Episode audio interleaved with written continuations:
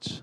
Uh, thank you very much for uh, being here. I'm I'm thrilled to moderate uh, this panel. We have some really fantastic guests. I'm very honored and very thrilled uh, to have uh, such guests here with me. Um, we're still wait, waiting for uh, Ellen, so I'm going to introduce her last. Um, on the very right, um, it's my honor to introduce uh, Katja Hermes. Uh, she's director of music uh, cities at Sound Diplomacy. Uh, she founded the Sound Diplomacy office in Berlin. Uh, Katja has consulted uh, several cities, and I think she's going to talk about that later in terms of music city strategies. she gave lectures about music cities at events all over the world. Um, and initiated the Music Cities Network with the Hamburg Music Business Association. Um, she consulted with the United Nations Industrial Development Organizations, uh, GIZ, uh, the Adam Mickiewicz, I don't know if I pronounce it properly in Poland, uh, Nordic embassies, and so many others. Uh, she has great experience in the music industry as well, having worked for Mutec, Ableton, as well as Initiative Musik. And uh, she also holds a uh, degree in geography and economy with a focus on urban planning and creative industries. Katja, it's a pleasure to have you here today. Um, Sitting right next to me is uh, Michela Magas. Uh, she's an innovation catalyst who bridges uh, the worlds of science, art, design, technology, and academic research. So, uh, very much interdisciplinary, uh, trying to connect uh, the different worlds in her work, and has more than 20 years' experience doing that. she's an advisor on innovation and artificial intelligence to the European Commission as well as the G7 leaders. Uh, in 2017, she was awarded European Woman Innovator, and in two th- by the European Union. And in 2016, she was presented with an Innovation Luminary Award for creative innovation. Um, Michela has a background in design um, and worked has worked with uh, companies like Apple, Nike, Nokia, to just mention a few. Um, the list goes on. Uh, and she founded, I believe, in 2012, Music Tech Fest um, where she brings together innovators um, from across industries, media, artists, performers, developers, etc. And as part of Music Tech, uh, she also directs Music Bricks that uh, place exclusive tools into the hands of creative developers and makers and has them taken to market. Um, and maybe she's also going to tell us a little bit about her concept of industry commons later on. I'm very happy that she made it from Umeå in Sweden all the way to Berlin here. Uh, welcome, Michela. Um, I'm going to move all the way over to uh, the left hand side. We have uh, Markus Schwarzer. He's an entrepreneur at the intersection of tech and music. Uh, his experiences is primarily based on his work for several startups in the field of music, uh, tech and innovation management. Um, he holds a master's degree in music and creative industries um, from the Popakademie Baden-Württemberg, which is also where we know each other from. Um, Markus is importantly also co-founder of a startup called GrooveCat, where his activities range from business modeling to social media analysis, uh, using a design thinking mindset. So, uh, Markus, it's glad to it's great to have you. Uh, welcome to the panel. Thank you. And uh, finally joining us on stage is uh, Professor Dr. Ellen Euler. It's all right. Uh, she has a she holds a professorship for open access and open data at the Faculty of Information Sciences at the University of Applied Sciences in Potsdam since last year. Um, before that, she worked in the management department of the German Digital Library and uh, her research primarily focuses on free access to knowledge uh, and culture via the internet as a basis for uh, digital transformative cultural practices. Uh, it's a pleasure to have you, Ellen, and uh, welcome everyone. Um, have you picked up the, the headphones? Yeah, wonderful. Okay. Um, so as you can see, we have different experts from different fields here. Um, we have a startup that's uh, working at the intersection, the intersection of music, technology, um, as well as place. Uh, we have an expert for open access and open data, and also um, concerning the legal aspects of that. Um, we have an expert when it comes to uh, interdisciplinary, interdisciplinary work and innovation across uh, the different fields, as well as an expert uh, of the relation between music and the city and how those two spheres uh, relate. Um, first of all, I mean this this panel here. What we're going to be dealing with primarily is to try to combine the concept of the smart city with the concept of the music city. Um, both concepts are fairly well established, but there are hardly any conceptual or strategic intersections between those two. Um, so I see this discussion as a starting point to engage in a discussion that should be, of course, continued um, further on between uh, of how we can meaningfully combine the smart city aspects with the the music city uh, concepts. Um, as you all know, the smart city um, is an integrated approach to make cities more sustainable, economically more viable, uh, greener, of course, also, but also more socially inclusive. Um, I'm not sure if everyone is so familiar with the concept of the music city, however. And I would, uh, in order to start the discussion, I would like to ask uh, Katja if she could elaborate a little bit about the concept of music cities and why it does make sense for cities to invest in music uh, as an important strategic tool for urban development. Mm -hmm. Yeah, um, basically the idea of music cities there's not not a real definition. There's not like anything. Um, yeah, scientific written down that is, says like, okay, this exactly is a music city. Obviously, a lot of people research on this topic.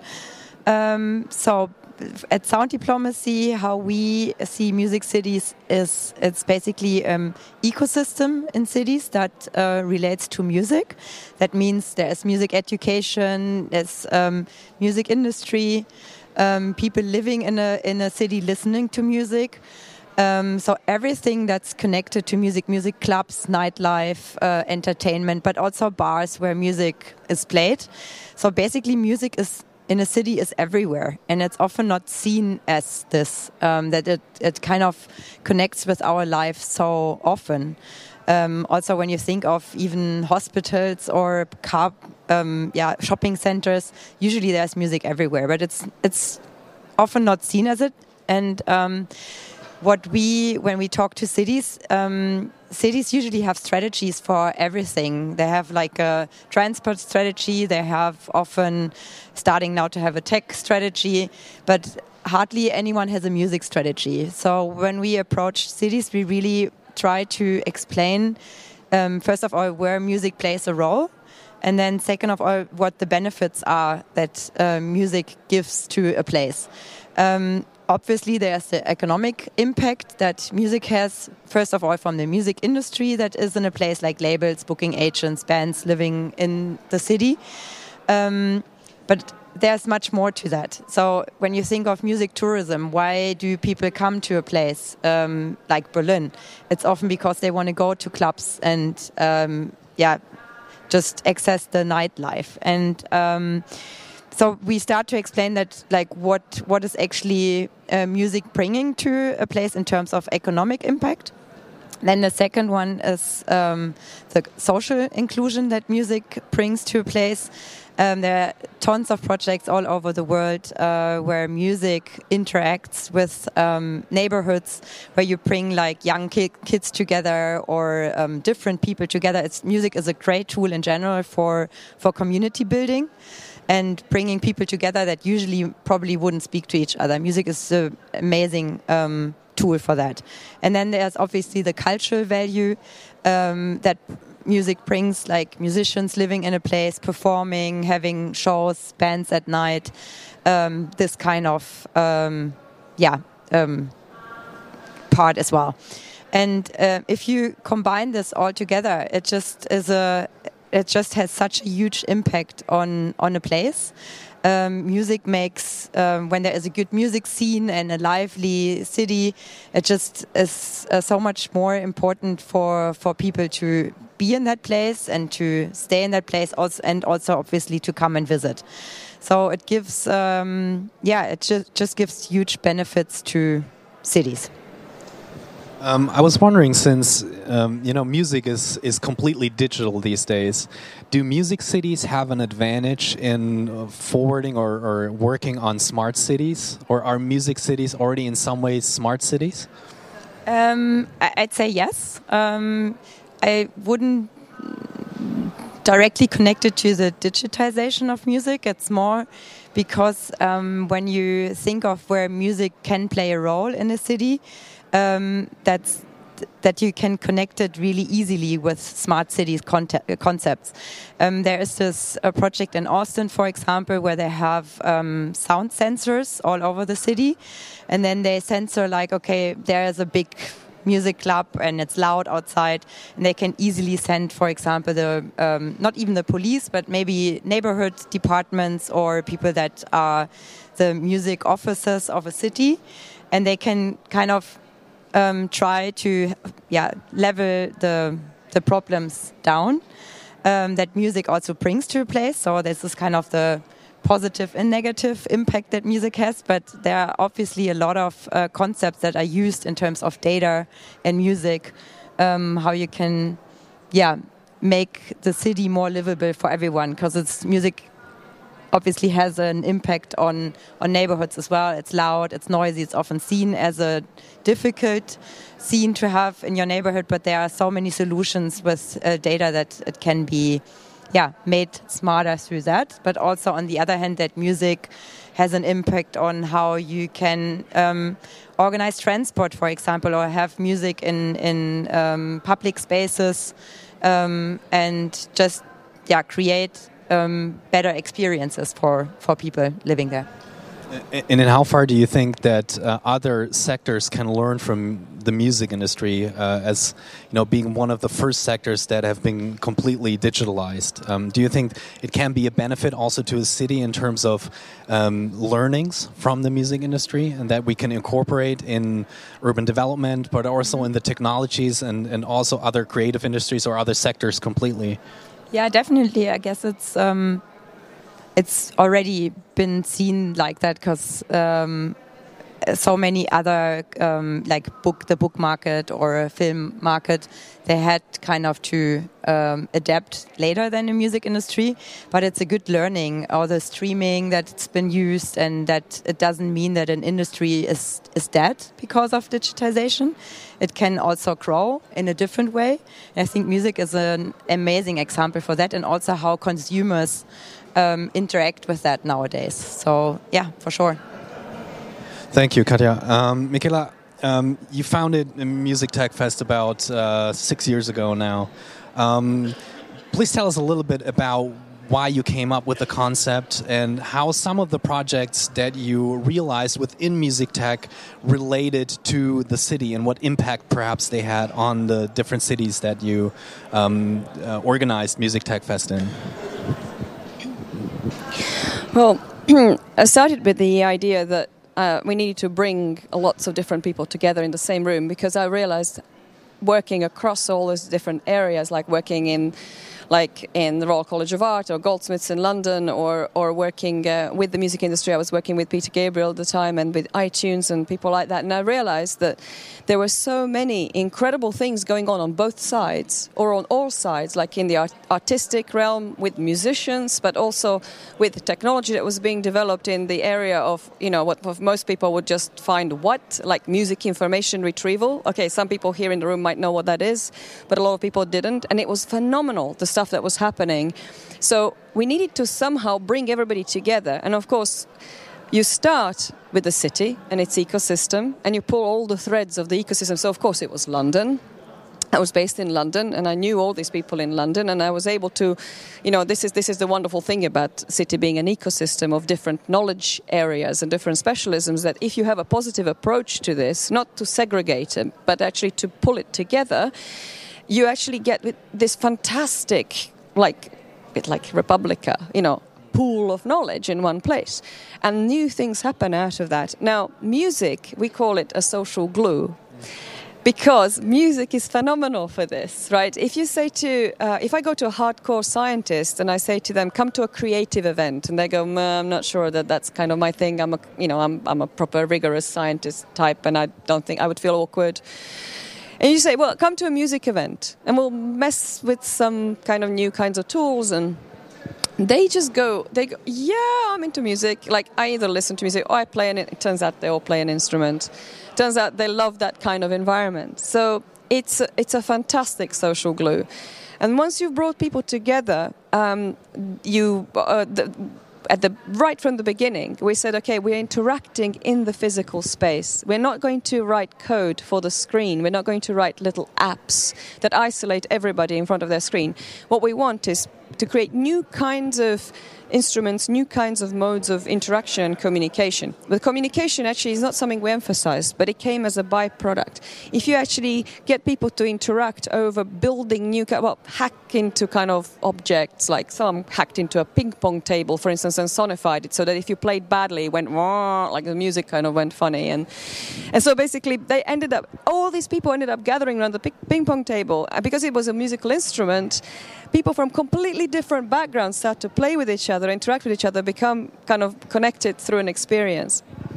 And then everybody ends up on stage. This is the other thing. And so the communication thing happened uh, very much as a byproduct of interacting with music. We broke down the barriers that jargon or different kind of class or social divide. Class in Britain, sorry guys, but in Britain, you know, you have class divides still. Wouldn't believe it, but you do. And and and basically, you you break all those down because they they come in, and rather than exchanging a business card, they actually connect through an experience. They build something together, they perform together, they learn to express themselves together, and all of a sudden they're like best mates on Facebook. So, you know, it, it, it's, a, it's a fantastic way to galvanize first the communities within a city that come from different quarters.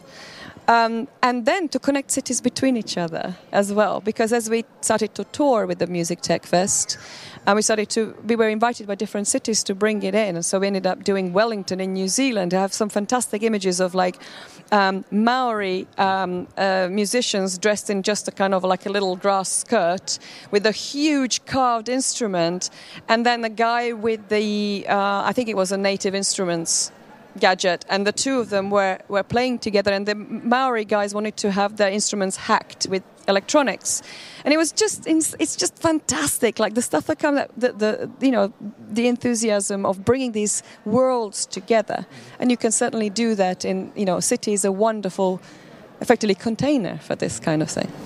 So there's sort of an implicit effect on the ecosystem of each city that you're doing Music Tech Fest in. Um, I was wondering if you could elaborate on a couple examples from innovations that had a more or less direct impact on the city that came out of Music Tech. Yeah, we had some insane experiences. Umeå city. Uh, reason I'm I'm in Umeå. I mean, we, our business is in Stockholm now, but Umeå, um, uh, uh, uh, that's that's another case in point because actually you've probably seen that ABBA are regrouping and sending avatars around, right? You've seen that, right? So we are actually in the building owned by Björn Ulvaeus. Um, so you can see that you know ABBA goes tech. Um, so everything's going in that direction. Um, but we were invited first in um, uh, to Umeå. Umeå is one hour north. Uh, that's flying time from Stockholm. It's a university city. It's a little bit like Cambridge MA in feel. And uh, it was City of Culture that year. And some, the, one of the creative directors of the City of Culture had been to Music Tech Fest in London and said, We need to bring these guys here. So we arrived there. It was fantastic. Small, 100,000 people city, university led, so lots of intelligence, lots of international crowd. It's fantastic sort of medley. And, you know, big industry, startups, all, like bits of everything. It was really great. And that we have such great cities in Europe like this that are that kind of size between 100 and 500,000 um, that have these kinds of uh, wonderful capabilities. And um, we seeded some ideas, or our community seeded some ideas there. One of the ideas that started as a music playlisting system that was using gesture and um, uh, other parts of the sort of human body rather than the usual kind of like uh, uh, interaction interaction with uh, with hands and keyboards. Um, basically, at first got uh, the um, interest from the gaming community in the city, uh, but then we realized that the same system um, was uh, very, very appropriate as a communication system for the forestry industry. Would you believe it? And so they have Komatsu there, which is the second biggest manufacturing plant for uh, heavy vehicles for forestry. Went there, interact, basically brainstormed with the head of product, and they got totally into it and they went this is am- amazing. This is this is like an iphone for us. And then the biggest uh, investor in the region said right if komatsu is going to buy this we all invest. So basically suddenly you have what something that started as playing with music and playlists and stuff that gets ported into a primary industry as an application and it gets invested in by the biggest investor in you know and and it puts a, a city on the map um, so this is just one example. I mean, we have lots, but it, it's uh, we get surprised all the time as to how portable some of the stuff that comes out of our ecosystem. Uh, how do you ensure that it's sustainable? Uh, what you come up with during Music Tech Fest? Is there a way to sort of trace where the things are going and how you know how they progress and, and what's being done with it? Yeah, we've been uh, working 24 7. I haven't had a holiday in six years.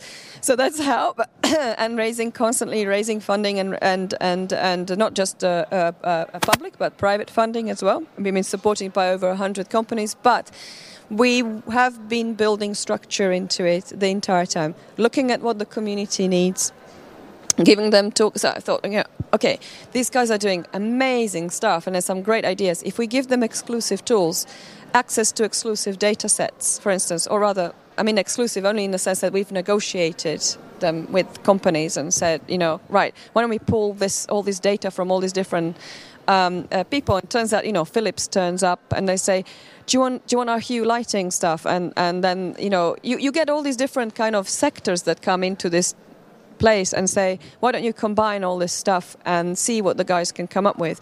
Then we need a structure that safeguards their IP and that safeguards our community's IP, so intellectual property. And um, uh, uh, I have, you know, notoriously fought lawyers in, in, in America when we were in Boston. Um, saying no, our innovators get to keep their IP. What they generate is theirs. Uh, and we have created structures that support this and then also work with local incubators to make sure that all the ideas that are seeded is not just one of those things where you just do a hackathon, someone invents something cool, they present it, and then uh, basically they go and have a beer. Instead, you actually say, right, um, the best ideas will get incubated in the local incubators. This is what happened to the forestry one as well. Uh, and so basically, the local ecosystem gets engaged, the local incubators get engaged, the local business um, businesses get engaged, and then you you take it to the next stage, where the next festival you showcase where they got to, and also you make sure that this communication thing just keeps flowing. So so many things we have built, and um, this is where we've uh, ended up um, uh, doing the Music Bricks pilot uh, when we tested that system, and also when we realized that all of industry were interested in coming into the space of music tech and actually interacting with us, we scaled it to something called Industry Commons. So this basically a proper open innovation. I mean, it's amazing that you know the music music tech has allowed us to create a proper open innovation ecosystem mm-hmm. uh, for all industry around it. Um, open innovation uh, is, uh, I think, a, a, proper starting point uh, to involve Ellen in the, in the conversation as well. Um, since you're dealing with open access and open data, I think one of the key questions, of course, here, and I think you might uh, perhaps disagree with a couple of uh, things that Michela um, uh, said. Um, I was wondering how how do we make culture in general um, more accessible for people not only in the city but in general, of course. Um, and how can we ensure that you know the the culture in general is has a greater presence for everyone um, in cities everywhere? Okay, first of all, thanks for having me. Um, first, I felt a little bit like Michela uh, described. I thought, so music, mm, so uh, what do you invite me for this panel? What is it? I'm neither an expert in music nor in smart cities, but then I realized, okay, um, it, it, deals a lot with my um, research topics, and there are a lot of parallels. And if you think about um, open and smart cities, you have to think about open data and how you make um, data accessible um, and all those stuff, those um, open or smart city initiatives build on open data.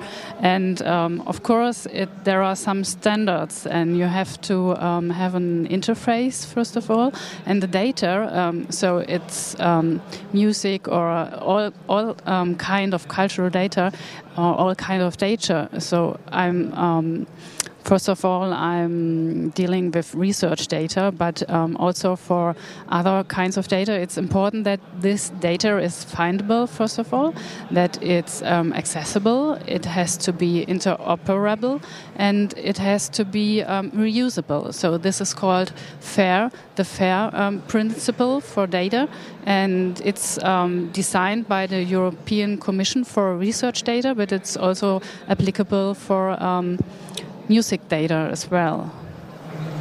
Um, so does this answer your question? Yeah, um, I, I, was wondering, do you think, do you feel like um, cities are collecting enough data these days? I mean, it seems like, especially with music, the companies own the data, but uh, it's not, it's not, it's not a common good, of course, uh, because it's commercially used. Um, should cities start engaging in collecting relevant data uh, more thoroughly than they currently are? Would that be of benefit?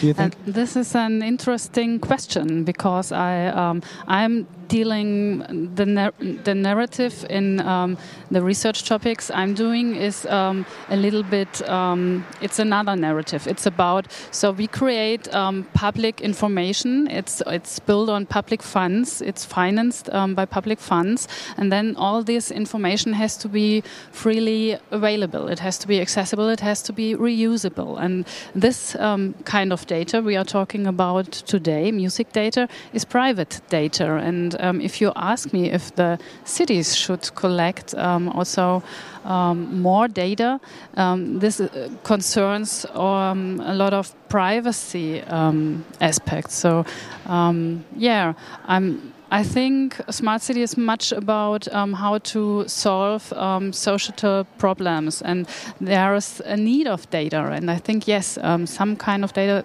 should be collected and made um, available. If not, the commercial and the large companies they collect this data, they have it, and they also decide um, how to use it. And um, this is uh, this is a problem because um, we do need this data, access to this data, to um, analyze it and to solve the problem as well. So um, it is a question: how can we make accessible the private data for the Commonwealth use?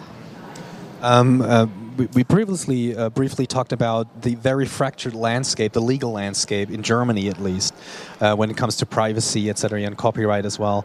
Um, I was wondering if you could give us a brief uh, insight yeah. in, into the fractured structures uh, of the legal frameworks. I mean, there are new initiatives by the EU.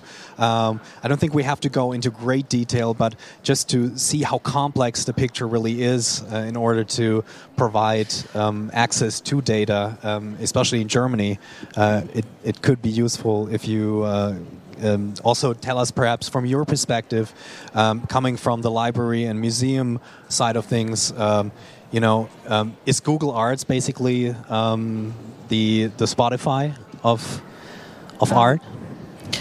If Google Arts is the Spotify, yeah. No, I don't think so. But uh, first of all, the legal fragmentation or the legal framework, which is very um, fragmented here in Germany, um, this is a problem, I think, because you have uh, at least three um, federal laws, which all um, gains the same or with all um, try to make accessible data or reusable data.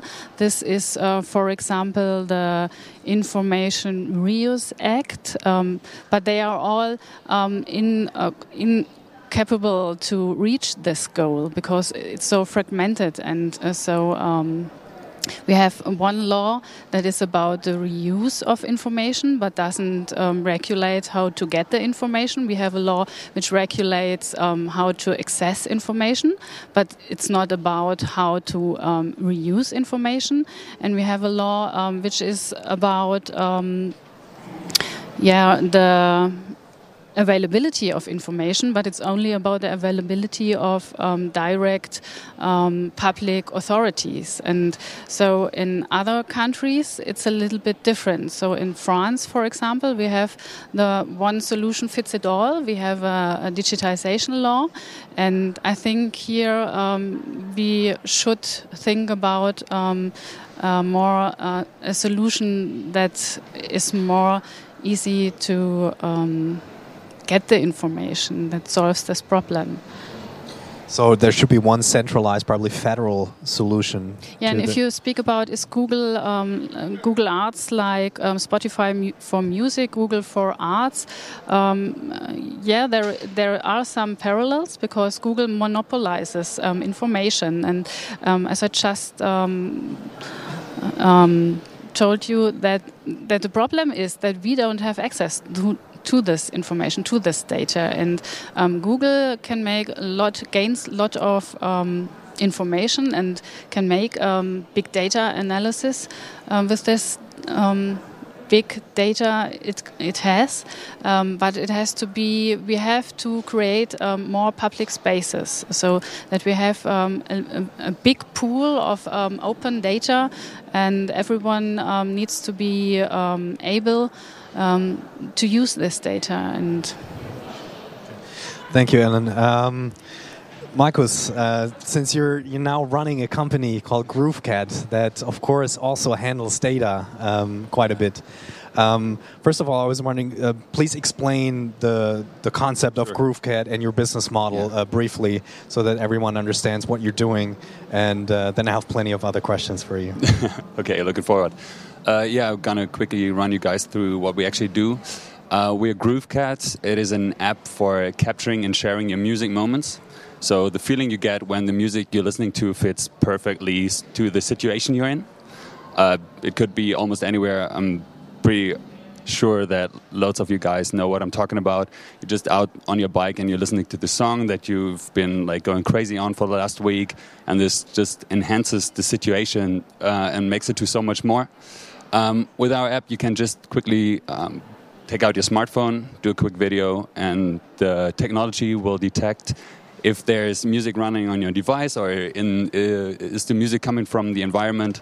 Uh, it has a so-called Shazam integration, um, and then it will search the song in Spotify and add the original sound to the video, and you can also um, quickly add the emotion that you're feeling right now in that moment and share this on the app. Or um, yeah, we're in beta right now. It's not. Uh, it's not possible right now, but quickly or soon you will be able to share all this content from GrooveCat and all the other uh, social media channels.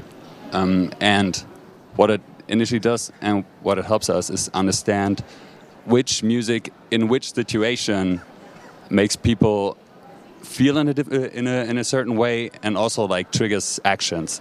And uh, I would say these are the three or four data points that we actually connect. It's the music, uh, the situation, which has a big impact on music consumption and uh, music, how you how you perceive music, uh, and the emotion that it evokes, and of course uh, the location where you took the music moment in. So I guess you're working with ads. Is uh, where's your revenue coming from? Um, the revenue or will be coming right. from? the business model question. Um, yeah, like this data, like in connection uh, with or like in, with with learning algorithms, uh, can actually benefit for businesses of all kinds. Um, so let's say your business XYZ and you want to um, you want to produce an, an ad and you don't know the you don't have the right music for it. Um, you hire music supervisors that will do the job for you. That's vastly costly uh, it takes ages, and it's coming down to subjective uh, decisions at the end because it's like just a couple of people um, making the decision based on their experience. So they're like, look in the in the past, what worked in the past, and that's a big problem for businesses, and that also excludes a lot of businesses because it's too risky and it's too costly for them. Uh, we solve this problem with our data because we uh, yeah, how I explained before, we can we can see which uh, emotion is evoked in a specific target group by song, in the combination with situation. I mean, I would imagine uh, a lot of the pictures are taken in cities as well. Um, so there's a direct, you can trace a direct relation between a certain place in the city and the music and the, the emotion that connects the two. Um, I would imagine that a city has some interest in this connection and also um, an interest in the data related to that. Could could you imagine having a city as a partner, as opposed to I don't know an ad agency, for instance? A city is about. Um, I would say that our data is mostly um, interesting for big music events or like any kinds of musical events, and that depends. Like if the city is actually the organizer of program or like a, of a musical event, um, then definitely, definitely working with cities would uh, enhance the experience of people, um, enhance the social experience and the connection between people. Um, because like if you if you take music moments with the Shazam integration at a specific point in the city, um, you also know all the other people around you who were activated by this song, and you can gather like loads of data from that, ranging from infrastructure to like uh, future events uh, and the programming of future events. Like so, definitely. But but I think to me it's also a, a placemaking tool. I mean, you connect a certain place with music, and it's and it's you know you, the emotion is right at the center of this. Um, so it's you form a kind of identity between place and music through the your app basically. So I think cities should be highly interested in what you're doing, uh, and I think you know not only the film, the the music, as well as the the ad industry um, should be interested. But I think it, it might be interesting, very interesting for cities as well. Um, Katja, you, you briefly told me um, that you're currently working on a tool to measure um, music cities and the impact that music has on cities. Mm -hmm. You don't have to go into the details, but maybe let us know a little bit about the frameworks that you're working mm -hmm. with and what your goals are there. Yeah. Just to add something, I think it's a great tool for cities. Um, you could also, on, on the marketing perspective, I mean, if you create a guide, what people listen to at a specific place that can be super super interesting in terms of tourism and yeah guiding people through a city. So yeah look we into that. yeah. Um, so our tour yeah we're we're in super super beta phase so i can't uh, say that much about it. So at the moment we're kind of developing a tool with mostly open data that's accessible through open apis and we want to find out like what is the value of music in a place so basically, we have around 50 data points that we are collecting at the moment from um, yeah, music schools, music teachers, to clubs, uh, bars, nightclubs, um, listeners, ticketing in a place. And then we're kind of, the goal is to collect that data and to, uh, on the one side, give the cities an idea what's happening in their city.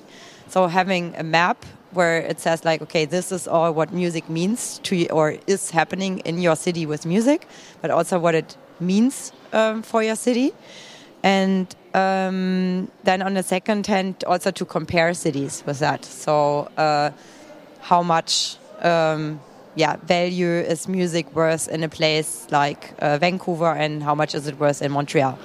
Um, and yeah, the idea is also to create an economic um, tool out of it that you can like give like the idea of how much yeah the really music is worth in a place? Um, i think when we talk about smart music cities, even more so than music cities, uh, we have to talk about breaking down silos also in the city administration. I think this is absolutely key. Um, I was. It's a question for everyone here. Um, I was wondering, how can the city become more of a facilitator in order to break down silos and and tackle um, the important questions that we have to deal with at the intersection of smart and music. Um, and I think getting people from different aspects and different fields and different disciplines together um, seems to be absolutely paramount. But as we all know, um, cities being oftentimes highly bureaucratic um, have severe difficulty uh, establishing that and being the facilitator for a process that is so desperately needed. Um, what can be done? What are some of the things that um, yeah, actually, perfect cue for me because I was thinking about that exactly as you were saying. Um, smart city, well, data enabled city is a given. That's like, let's just park that. That's happening anyway, right? So actually, it's almost kind of not worth kind of elaborating too much about how how data enabled it is because it's it is. Um, and and when I when I advise to the G7 and they say, oh, how can governments interact with AI? Uh, with their through AI with their citizen artificial intelligence, and they all imagine these kind of website portals, and they're going to program AI to detect data patterns and stuff. And I say, no, no, no, no, no. Your data-enabled public buildings and your bicycle sharing schemes and all of those data enabled things in your city are the interface between you and your citizen, and therefore you should actively engage in that discourse. So the data enabled city, I think, is, is, is definitely there. I think the smart city is a city that knows how to balance its ecosystem and make best use of its assets. And I think those, I think I mentioned earlier, the vast majority of European cities are actually between 100 and 500,000 people. Um, and that seems, those cities have a really good balance. I mean, when you look at what they're made of, they're made of cultural, very heavy cultural components. We're really good in Europe at that, at, making sure that all those have centers of culture they you know they have museums, they have theaters, they have all those kinds of, and then they have they don't just have diners like some cities in America. Sorry, I'm not even deprecating, but that's true. We have cafe culture in Europe. We really should should should cultivate it. But then we have all these other uh, elements that uh, cities are really working hard at, like creating the startup ecosystem, creating creating uh, kind of the all this all these things that drive the new economies, and and then also usually they are either uh, surrounded by industry or have industry, like big industry as part of it, and they have big traditions. And you're quite right. The only thing that really is, is, is a roadblock uh, currently in lots of those are the kind of layers of administration and the really rigid structures that ha- were driven by the previous kind of, well, the systems that have been running up till now and it's really it's really funny because you know Germany being such an amazingly advanced nation in the, in the world sphere actually is hindered by the fact that it's so well developed and it has been developing for so long that all the structures are so rigidly embedded in the fabric that you now can't break them down. We go to Brazil and we introduce one smartboard per child as a new way to teach children digital literacy through music tech. Because kids will interact with music they will make new musical instruments they get a fast feedback loop from music so they learn super quickly they have fun and they will engage with digital tools as a new form of literacy. Bearing in mind that in brazil 10% of kids are, illit- uh, are, are um, uh, there's a 10% illiteracy in brazil. That's massive. So basically, you can go in from a different angle, and because the structure is not as evolved as it is in Germany, for instance, in education terms, you can leapfrog ahead and you can go into this new thing. And here we have a problem, for instance, in going into schools in, in, in, Germany because it is so well organized, so well structured, but it's structured for an era that was based on the printing press. Which was an amazing technological invention and it enabled so many wonderful things. But it has created jargon, you know, we evolved languages out of it. We, we, we evolved ways of communication that are based on, on around this tool that are phenomenal, but we have other ones now. So somehow we need to integrate them or somehow we need to bridge between the two. And, you know, as you say, in the city, if the cities realize or, or, or, are more informed about where we are now, the more they are data enabled, the more they start to use the data enabled public buildings, for instance, as a tool for interaction, the more they realize there are new ways in which we can, we can evolve things. It's a bit more of a challenge, I say, where you have those rigid structures. Would you say the city is more sort of like the interface or providing the, the space for the interaction rather than being the initiator of the process? Maybe it's more productive to have someone from the outside you know, do the initiative and bring in the expertise um, and not have the cities do that? Um, I mean, that's a question for everyone as well. But Michela, I think. Sorry, you're, uh, sorry, you're, sorry. Um, um, oh, uh, I think it's good. I think it's a useful thing for administration to think of their city as a as a tool for interaction or as an interface. I think it's a useful thing to do. I'm not saying the city is or isn't to me, a city is an ecosystem. If it's a well balanced ecosystem, it's a good, productive city. That's what I would say. Um, I think what lots of cities are realizing, including Mannheim, uh, in fact, Mannheim was one of our main inspirations, but actually, we realized we were approached as, at Music Tech Fest by a whole bunch of different cities in Europe, particularly, um, that said we would like to be a music tech city because we see music as a fantastic cultural attractor, but te- you know obviously technology combined with music as a way to digitize the city and engage people in this way. And they came into it from different perspectives, and we realized that there is a potential to launch an award for a music tech city. So we're going to do an inaugural award at our, stop, our first big Stockholm ev- event this this uh, first week in September, um, and invite cities to, to to apply for it. And this is not about cities that have achieved a level of I don't know, excellence in music tech. Far from it. It's actually cities that have the intention to develop in this way because I, we, we think that th- that's incredibly, incredibly useful and very productive for, for the population. So, so this is what we've decided to do in response to, to uh, the landscape that's been evolving. Okay, awesome. Ellen, you want to yeah, add okay. something? Uh, I think Michela captured it very well. Um, I want to add something. So I think it's uh, right that um, culture is uh, key for cultural cohesion, uh, for cultural continuation, for innovation. It's the, it's the you call it the um, social glue, and we have um, to ensure that we have a um, big pool of cultural data available, accessible, and reusable. And but it's not only about the cultural heritage institutions or about uh, the public institutions or research institution um, to open up and um, make available their data. It's also about to empower, um, on the other side, the um, city, the smart city, to use uh, the private data and um, to have it and use it um, to create um, create uh, solutions for our social problems. And this is uh, we do discuss a lot about how to open up museums, archives, libraries, and so on, and how to make available this public information, but which is not in um, our focus is how to make available this private data. And we have now a, re a revision of the public sector information um, directive, and it seems um, to come that in um, the nearer future um, it will apply also on um, the private data, and hopefully then we have an opportunity to use also this kind of data for cultural continuation. Okay, time is running out, uh, but I want to open up the floor for a couple of questions from the audience. I'm sure there are um, questions for either Katja, Michela, Ellen, or Markus.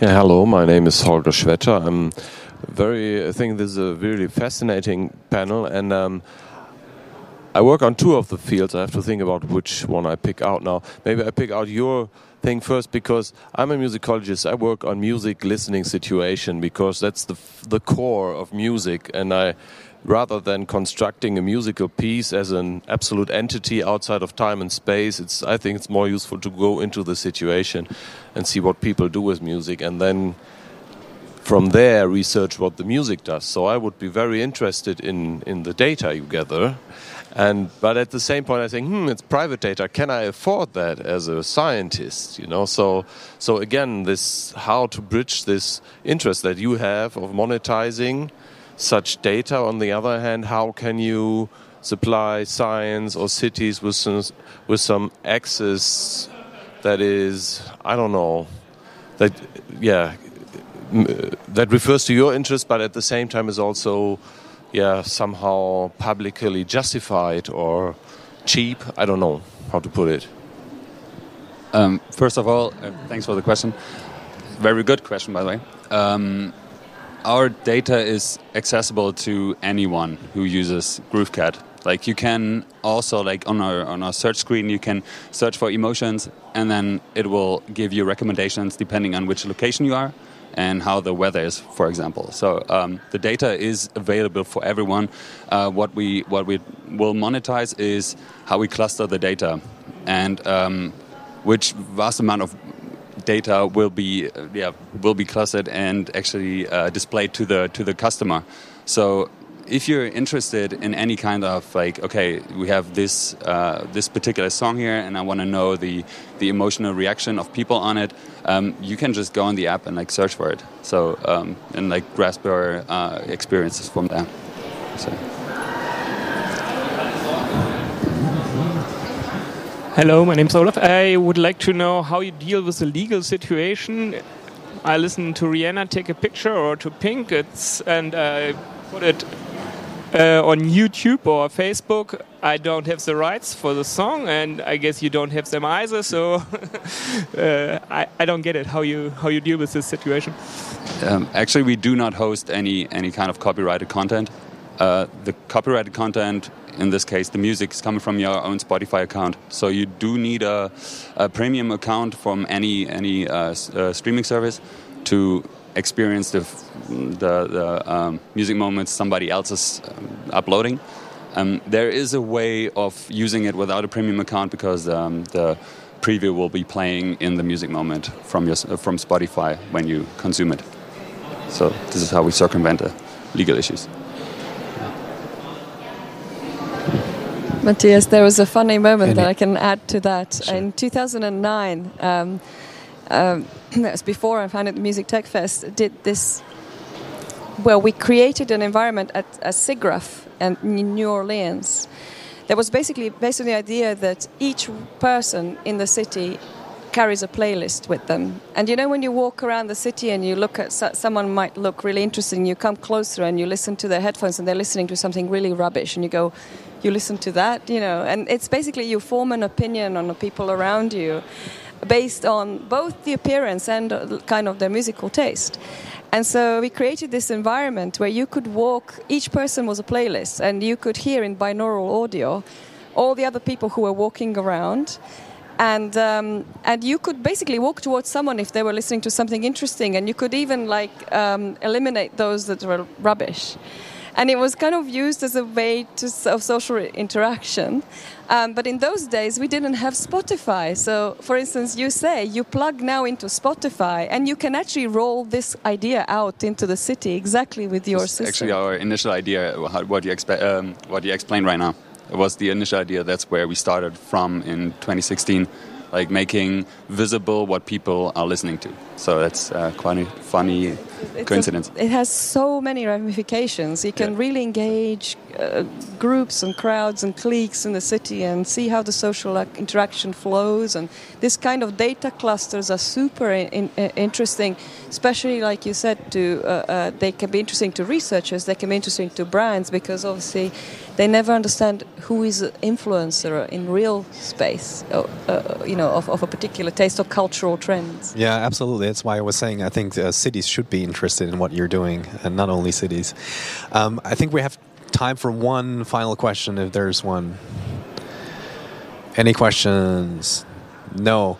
Then I, I, think uh, I would close. Uh, thank you very much, uh, Markus, Ellen, Michela, uh, Katja, for, for being here, for engaging in the discussion. I think this was only a starting point. I think we'll have to do, uh, continue the discussion uh, for quite a bit of time in order to meaningfully connect the smart city with the music city. But I'm glad that we got together here and, and made a um, the start of the discussion, and hopefully we'll we'll continue it at different events throughout the world. Um, thank you uh, for uh, re:publica for hosting us, and enjoy the uh, next two days at re:publica. Thanks for being here. Thank you.